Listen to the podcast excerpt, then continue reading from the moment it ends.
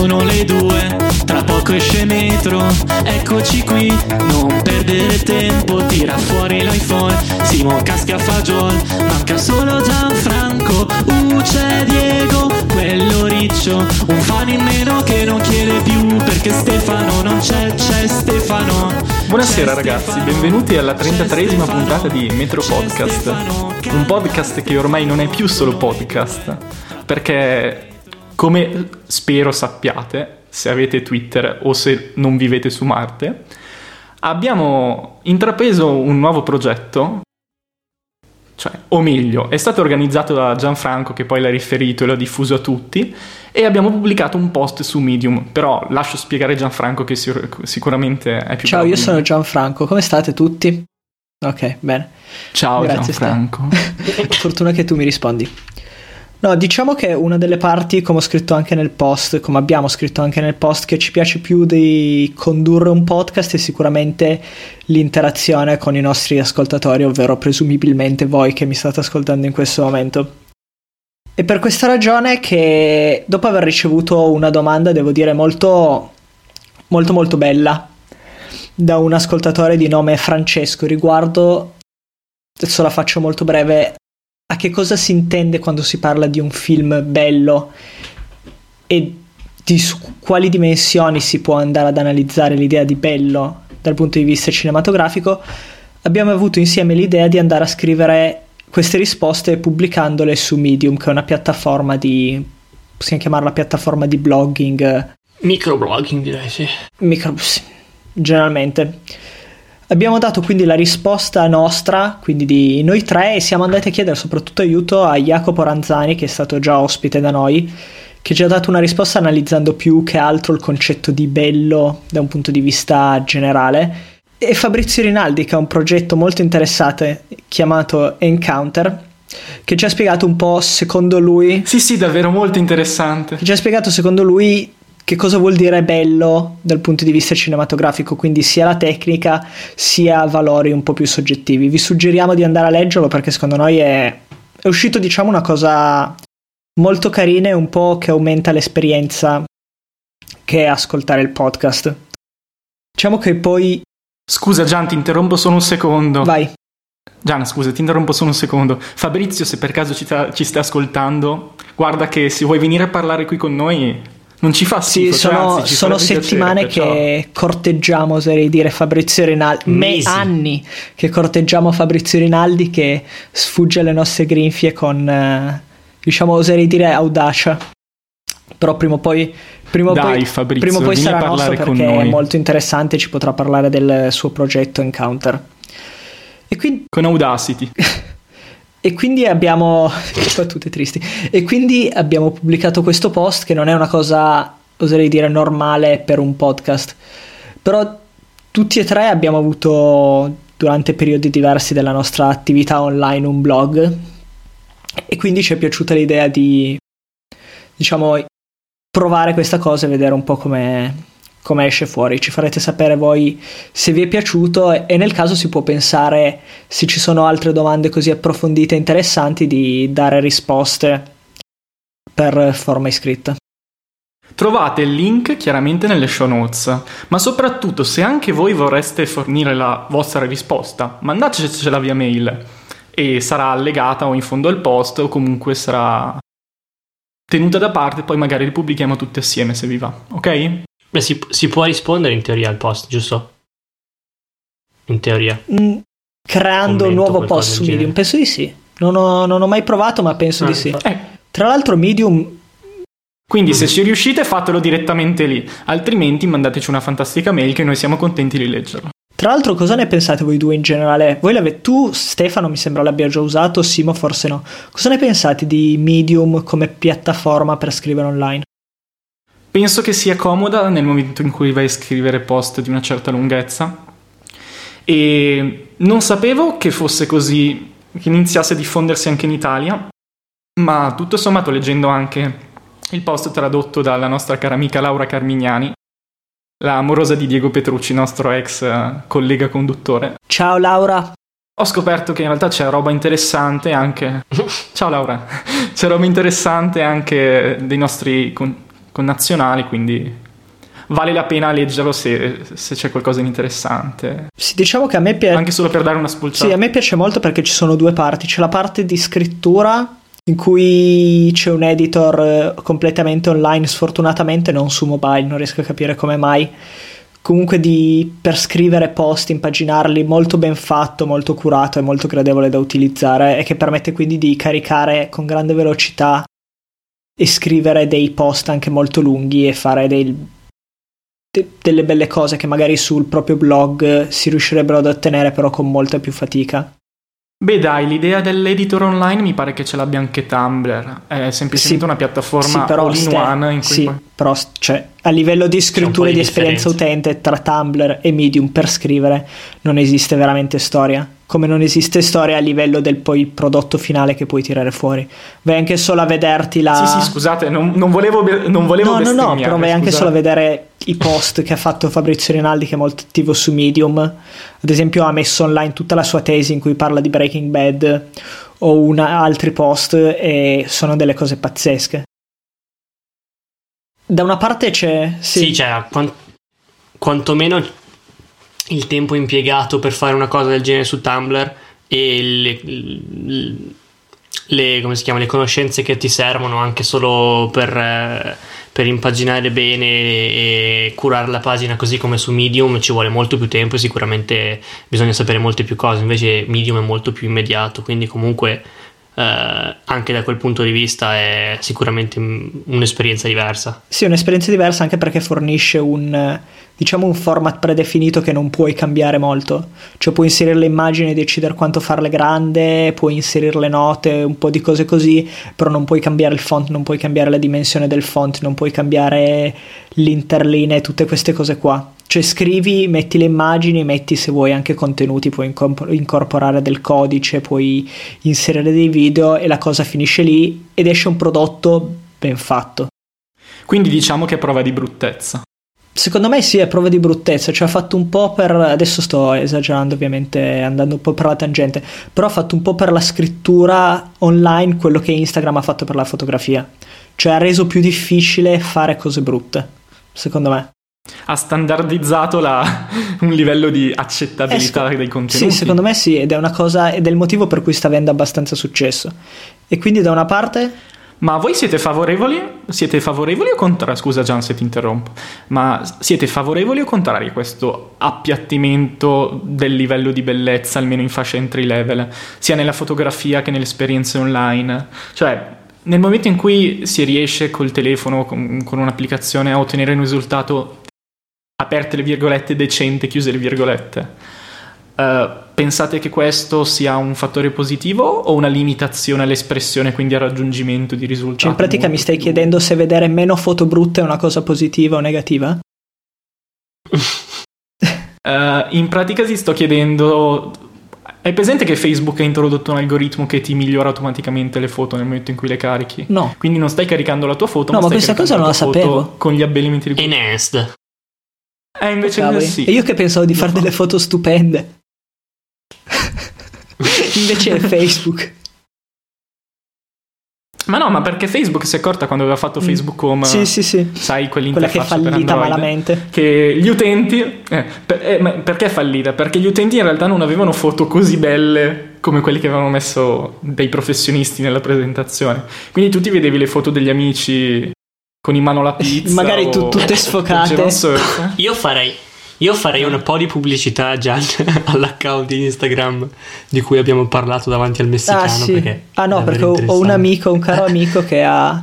Parlando di quello che fai, cioè quello che dicevi tu, ovvero che su Instagram è più difficile, diciamo, mettere foto brutte perché tra i filtri, tra il fatto che viene quadrata, tra la facilità di impostare delle, delle cose come ad esempio la, il livello di, come si dice, ruotare la foto e queste cose qua, è più difficile comunque fare cose brutte. Ho un amico che si era messo come obiettivo di caricare su Instagram solo foto molto brutte. Quindi sfocate di soggetti È brutti. un di- genio. Purtroppo poi ha smesso, però secondo me era una. Era un'idea rivoluzionaria. E nonostante tutto prendeva anche adeguati mi piace per quanto fossero Sì. brutte certe foto. E beh, Sintomo di, di un... Di un No, nuovo trend nel, nel Sintomo che il trash e il brutto comunque hanno sempre un luogo di riguardo esatto. nella nostra società, per fortuna oserei dire. Ricollegandoci io, un attimino. Io ragazzi. riprendo un po'. Aspetta, Ste, riprendo vai, vai. un po'. Prima la domanda di Gian e poi anche la tua, così non, non ci perdiamo troppo. Eh, per quanto riguarda Medium, avevo, non l'ho mai provato a parte oggi, quindi comunque eh, devo un po' approfondire per, per, rispondere meglio perché non ho ben idea di come funzioni realmente, ma da quello che vedo comunque con il minimo sforzo puoi avere un, risultato più che decente. E per rispondere a te Stefano invece dico che eh, secondo me questa è una cosa positiva sia dal punto di vista di Instagram eh, o comunque di, di, mm, so, di, servizi del genere comunque che ti danno la possibilità di pubblicare delle foto con un'interfaccia decente, con, avendo un profilo personale curato, fisso, con un layout molto, molto bello anche nel caso di... Mm, eh, come si pronuncia? Visco eh, Cam? Visco, Vesco, Vesco forse, non lo so. Una, una di quelle domande che, che comunque non c'è risposta. VSCO. Sì, esatto. Un'interfaccia molto bella anche nel, nei vari profili personali, quindi con, eh, anche in quel caso facendo le tue foto poi hai un, eh, un qualcosa da mostrare che è mm, molto bello e sicuramente migliore di quello che la maggior parte delle persone riuscirebbe a fare. Quindi comunque, eh, e allo stesso tempo Medium che ti dà la facilità di scrittura e di pubblicazione con un contesto decente, credo sia un buon, un buon inizio per molte persone per avvicinarle a, uh, a una nuova attività che magari non, non avevano mai approfondito. Per dire, una persona che comunque in, ama scrivere qualcosa, vuole scrivere qualcosa, che qualunque tipo di cosa che gli passa per la testa o comunque che eh, vorrebbe condividere con gli altri ma non ha le conoscenze per aprire un blog oppure eh, tutti i tentativi che ha fatto di, di, fare un blog, di creare un blog che sia quantomeno guardabile sono falliti, nel caso di Medium ti dà una possibilità di avvicinarti a quel mondo del, di pubblicazione online con... Eh, Uh, estrema facilità anche loggandoti direttamente con Twitter quindi ancora senza dover fare neanche un account uh, vero e proprio personale del, um, sulla piattaforma di Medium e quindi uh, interagire con le persone mostrare quello che si sa creare si sa scrivere. Quindi comunque da quel punto di vista è un'ottima opportunità che ti offrono questi servizi. Dall'altra è anche vero che poi si, si crea quella sorta di finto mito del poter sempre pensare di aver fatto chissà che creazione, chissà che contenuto, quando in realtà poi eh, probabilmente non è così tanto bello e ci sono sicuramente eh, li, ulteriori livelli sopra di te. E però secondo me cioè, eh, si appiattisce solo il livello minimo con questi strumenti. Se tu vai a vedere anche solo sì, su certo. Instagram le foto che posta un fotografo bravino o le foto che posta un bravo fotografo, c'è poi un divario ovviamente abissale su tantissimi aspetti diversi. Però le foto del fotografo bravino, della persona che si è appena avvicinata alla fotografia, magari sono di un livello leggermente più alto rispetto a quelle che sarebbero senza questi strumenti. E magari questa persona, vedendo anche dei sì, risultati, si invoglia a scoprire un po' di più gli aspetti più tecnici della fotografia, magari o a migliorarsi. Ma sì, Gian, riduci solamente la dinamica, cioè la differenza tra le foto belle belle e quelle brutte non è più così larga perché quelle brutte hanno fatto un passettino avanti, non sono più brutte ma sono accettabili. Sì. Penso che sì, sì, voglia sì. intendere questo.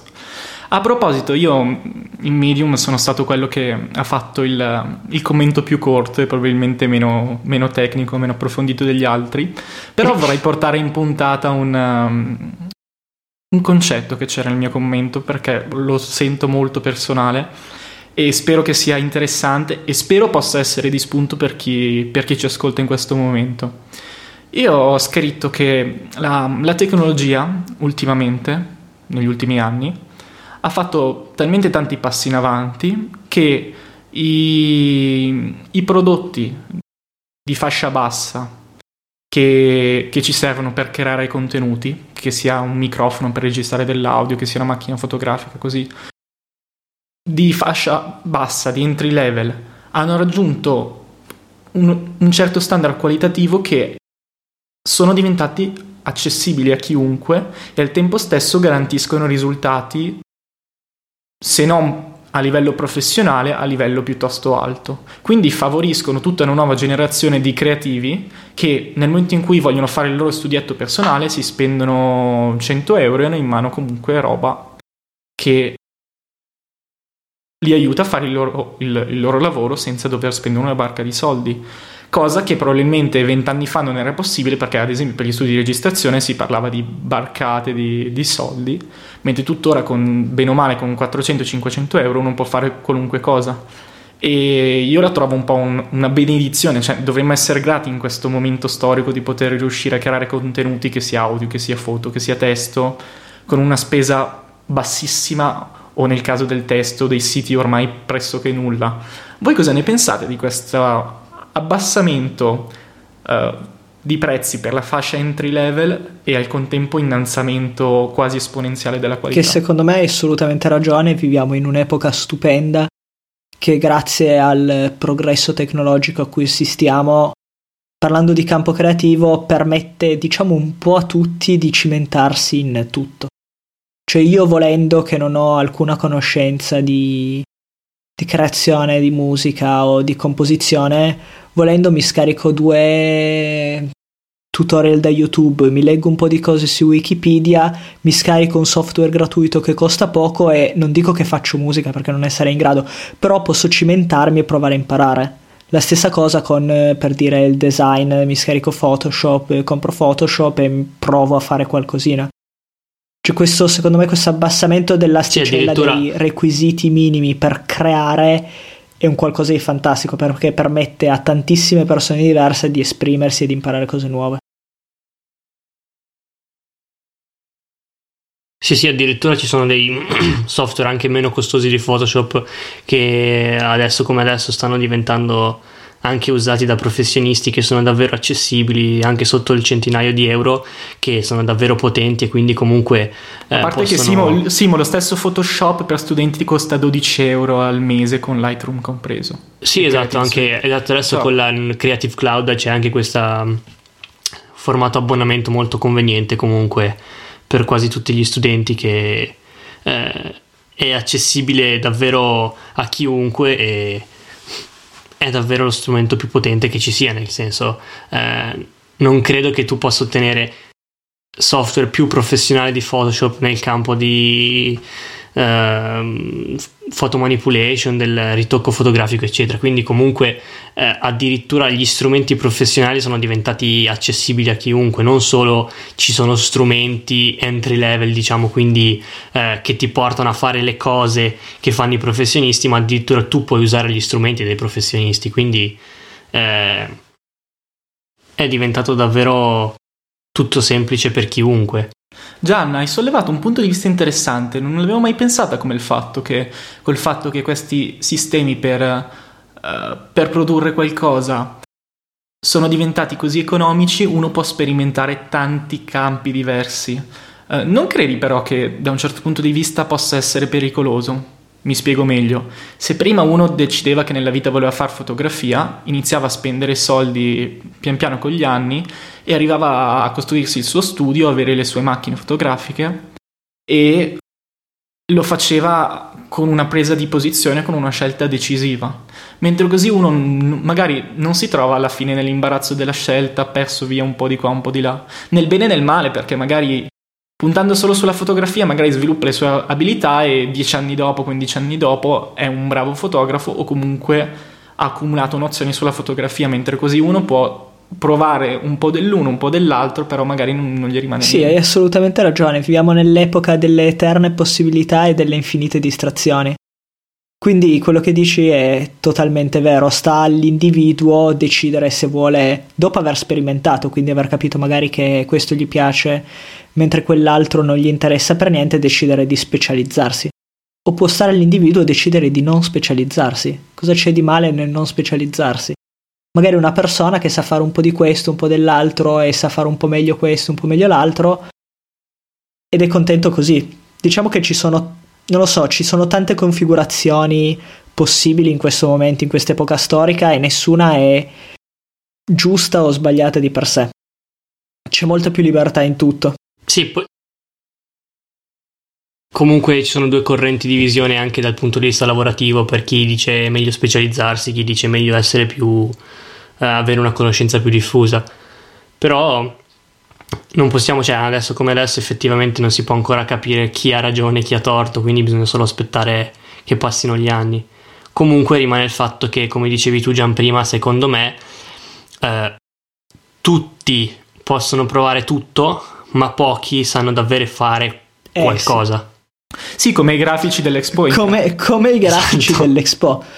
Perché l'Expo 2015, che io dico adesso se il mondo si divide come in tutto in pro e contro Expo 2015. Io parlo della mia esperienza, sono stato nel 1998 all'esposizione universale, come si chiama? Esposizione mondiale universale, comunque di Lisbona.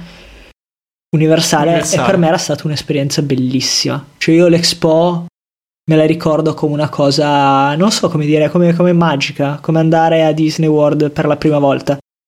Era stato proprio bello bello e sinceramente nonostante tutti i problemi che ci sono e di cui si parla a livello di tempistiche, costi, cose da finire, di cui non vogliamo addentrarci in questa puntata, secondo me è una cosa che No. vale la pena venire a vedere.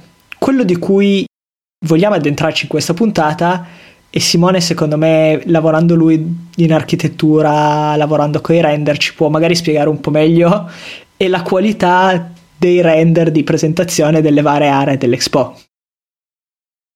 Come sono? Ma sì, è, è uscito da qualche giorno, credo tipo dal 6 di febbraio, un, un post ufficiale sulla- sul sito e credo anche sulla pagina Facebook di Expo in cui eh, diciamo molto orgogliosamente mostrano queste immagini che chiamarle render forse è estremo eh, in cui appunto dovrebbero farci capire come saranno un po' i padiglioni e quali sono le mm, eh, quello che ci si deve aspettare da, da questo Expo. E mm, diciamo che ehm, non, so- non superano nemmeno i requisiti minimi per quanto riguarda un- un'immagine che qual- qualunque persona eh, con un, un po' di dignità pubblicherebbe sul proprio blog, figuriamoci su una pagina ufficiale di un, di un sito come quello dell'Expo, quindi una manifestazione così importante. Ti prego, Simo, cerca di essere più chiaro. Eh, ma Sì, Prova a spiegare a una persona che non ha presente quello di cui stai parlando che cosa gli si prospetta davanti. qual- qualcosa di brutto. Sicuro gli consiglio di guardarlo, che poi lo metteremo nelle show notes perché vale la pena di guardarlo. Sì, qualcosa di brutto. In realtà non è molto semplice spiegarlo perché comunque ehm, credo che se io lo facessi vedere a una persona eh, al di fuori del mondo tecnologico che comunque non ha una grande confidenza con certi mezzi, eh, non noterebbe nulla di, quanto, di tanto grave quanto sicuramente notiamo noi. Perché mm, No, vabbè, no, no, no, probabilmente, no. il- non so, la persona. No, se glielo dici, cioè, ci sono proprio cose inguardabili. Sì, probabilmente se glielo dici sì, però non lo so, è, è un'impressione. Poi magari mi, mi sbaglio, però non, credo che comunque bisogna avere un po' di occhio per certe cose per capirlo. Poi il 90% delle persone lo capirebbe, però Per- delle- per quantomeno per favore, della sfera Per, Twitter, per favore, Simo, Texas, almeno, eccetera. per piacere, Simo, almeno i concetti generali, buttali lì. Sì, dunque, allora, in generale un render è un, um, un'immagine prodotta da eh, alcuni software in cui eh, da un modello 3D, quindi da, da un concept di un progetto, non so, per esempio un edificio che si vuole creare, quindi si modella in 3D, eh, da questo modello 3D si produce questa immagine che deve essere quantomeno ehm, simile, che ti dia un'idea di come sarà il progetto finale. Solitamente, e adesso un po' la- quello che si va a creare sono delle immagini fotorealistiche, quindi con eh, varie texture, vari usi della luce, eh, che eh, si avvicinino quanto più possibile ad una fotografia. Quindi guardando un render si dovrebbe vedere un prodotto, un edificio, un'architettura che è eh, tanto simile ad una fotografia quanto più possibile. Quindi quando uno pensa di vedere un render di- dell'Expo, si immagina di vedere una fotografia di qualcosa che non esiste ancora, o quantomeno un- un'illustrazione, qualcosa che sia ben fatta e che ti dia una chiara idea, una chiara visione di quello che è il, Su quello che vai lì e... ti su quello che vai a vedere, esatto, all'Expo. E delle persone che Quello che invece- fanno cose, vedono gente. Sì, esatto, le, le persone vengono messe per dare una, una prospettiva, un'idea delle proporzioni dell'edificio e per far capire quali saranno le funzioni di tale padiglione. Capito Quelli ragazzi, il tema della prospettiva che è molto caro agli Juventini in questi giorni. Sfera calcistica a parte, quelle che sono state pubblicate sul sito dell'Expo sono qualcosa di inguardabile. Sono un po' quegli esperimenti che si fanno con eh, eh, quando si è 14enne con Photoshop, quando si prende un- una persona, la si ritaglia un po' così alla bene meglio e la si incolla sopra un, un paesaggio facendo finta che quello sia un po' eh, un- la fotografia di voi che siete andati al mare, un po' quel, quei, quei ragazzini che si photoshoppano i muscoli, diciamo, no? Un po' come me che abbraccio su- la pizza. un po'... No, beh, quello è fin troppo realistico per quanto per paragonato a certi render. E, e quindi, boh, credo sia qualcosa di inguardabile e vergognoso. Sì, eh, ma più che vergognoso è così, parla- parlavo prima di trash, è così, è così brutto che è, è quasi incredibile. Cioè non... Se se una persona lo vede e si rende conto che è proprio fatto male, sembra quasi fatto male apposta. E invece penso, spero che non sia così. E quindi ti viene da chiedere, ma chi, chi- chi ha fatto sta roba? E tra l'altro c'è anche un po' il dibattito sul fatto che comunque il sito che abbiano messo in piedi sia costato qualche decina di migliaio di euro, quindi comunque eh, di budget ce n'era anche fin troppo. No, non sapremo mai quale, quali cose ci siano dietro. Sono... Ma addirittura credo che ci sia qualcosa di... mm, eh, No, Simo, eh, ti interrompo qua il discorso prima che ci vengano a prendere. No, è qualcosa di impensabile, nel senso ci sono alcune immagini... Pensavo dicessi Losco. ho notato così abbastanza eh, casualmente che alcune persone sono state prese da dei siti eh, in cui è presente il watermark, ovvero diciamo quelle scritte che mettono molti siti per far sì che tu acquisti poi la fotografia eh, in formato mh, ad alta risoluzione, diciamo. Quindi mettono su queste immagini a bassa risoluzione delle scritte che di solito sono il nome del sito, il nome del servizio, eh, per far sì che tu non puoi utilizzarla poi per il tuo per un, per un fotomontaggio. E quindi invece in questo caso sono state utilizzate le, le fotografie in- a bassa risoluzione con sopra le scritte del sito. Ma, e queste Scusa, persone perché sono state- pagare, perché pagare quando puoi metterci sopra una scritta? Ma aspetta, Simo, Esatto, Simo, ti, ti state fermo un attimo e ti faccio una domanda. Quindi mi stai dicendo che questi render, queste immagini molto brutte, oltre ad essere illegali perché delle cose così brutte dovrebbero essere considerate criminali, sono anche illegali effettivamente perché violano il copyright? Da, da un certo punto di vista sì, perché comunque utilizzano dei- delle fotografie che i siti rilasciano solo a scopo illustrativo, ma che io credo non siano poi eh, dal punto di vista del- di una possibilità commerciale utilizzabili per fare un prodotto e diciamo venderlo o quantomeno utilizzarlo per, ehm, per un evento pubblico. Quindi penso che da un certo punto di vista molti dei soggetti presi non siano stati eh, comprati. Poi magari è solo un'impressione. eh. Buona ragazzi, regalate Instagram al designer di, di Expo 2015. Sì, quantomeno per, per arrivare a qualche livello di decenza. Ma una volta c'era iWeb, eh, peccato che è defunto. Magari ci sarebbe qualche sito un pochettino più carino. E niente, con la tristezza nel cuore che vi annuncio che comunque io andrò all'Expo perché sono molto curioso. Voi, Simo e Ste, In che anno pensi di andarci all'Expo? Io in teoria avevo fatto domanda per lavorarci, ho passato il test di selezione in inglese ma non mi hanno più ma so che perciò- richiameranno adesso a breve perché richiamano. No, do- Ah, do- cioè devono ancora. Ho altri amici che hanno fatto i colloqui e devono ancora richiamare. Faranno ovviamente tutto all'ultimo. Quindi magari Niente, vado quindi lì e ti trovo vestito perché- da gelato gigante perché Da render. mi pubblicizzi Grom. No, scusa, se siamo in Italia spero tranquillo. Vabbè, il gelato non è propriamente un, un cibo norvegese. Ma io voglio vestirmi. Ah, ok, allora su questo non discuto. Tu, Simo, invece? Mm, Sì, no, sicuramente andrò all'Expo anche solo per, con, per contemplare il, i meravigliosi progetti che sono stati pubblicizzati in modo così tanto fedele. Poi, vabbè, essendo vicino a casa, comunque è un'esperienza che va fatta una volta. Poi, anche perché ricapiterà una volta solo nella vita di avere un Expo così vicino. Probabilmente anche un Expo in Italia non capiterà mai più eh, nella nostra vita. Quindi è comunque interessante ed è un evento da non perdere per quanto cerchino in tutti i modi di, di sprecarlo e di rovinarlo.